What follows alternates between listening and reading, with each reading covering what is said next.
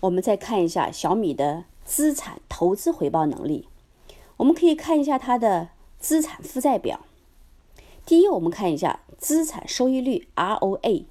如果真的按税前的经营活动收益来计算，小米的 ROA 就是负的。不过，我还是按照大股东和小股民们喜欢看的数据来计算，税后的 ROA 是百分之九点三，基本跟大部分港交所上市公司的水平相当。不过，我可以给大家参考的是，二零一七年苹果的 ROA 是百分之十四，华为是百分之九点四。第二，我们看一下它的财务杠杆，财务杠杆定义为资产除以权益，小米大约是二。如果有人肯借钱给你，那就是给你赚更多钱的机会，所以一定要感谢他。第三，股东权益收益率 ROE，根据公式 ROE 等于 ROA 乘上财务杠杆，所以小米的 ROE 股东权益收益率为百分之十九。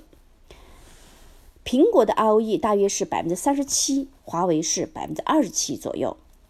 我们再看一下资产周转率。资产周转率反映的是每使用一元资产所创造的销售收入，小米大约是一点二。接下来我们看一下小米的运营能力和供应链绩效，结合损益表和资产负债表来看。第一，我们看它的应收账款，从资产负债表里我们可以找到小米的应收账款大约是三百六十八亿港币，库存为二百九十五亿。应付账款为五百二十六亿，营运资金大约为一百一十九亿，当然扣除了融资的运营成本。我们再算一下它的营运资本周转率，计算所得为销售收入除以营运资本等于十五，也就是说每投入一元的营运资本，小米产生十五元的销售收入。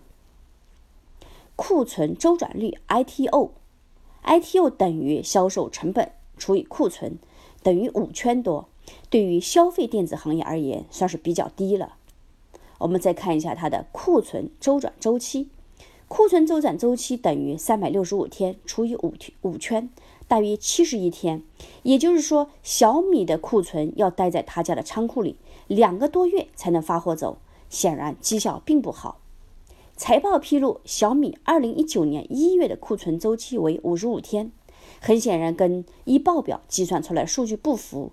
我想有两种可能性：要么数据错误，要么雷布斯做了不实陈述和公告。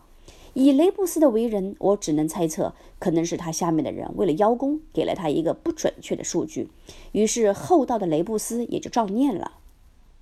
我们再看一下应收账款周期 （DSO），根据报表计算所得，小米的 DSO 为七十七天，所以。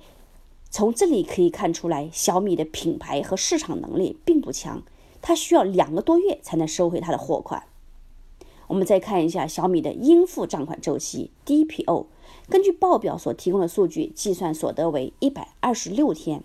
看来小米的供应商也很不爽，因为他们要交完货四个多月以后才能从小米拿回货款。我们再看一下小米的 Cash Cycle 现金周转天数，小米。的 cash cycle 大概是二十二天，也就是说营运资金要二十二天才周转一次。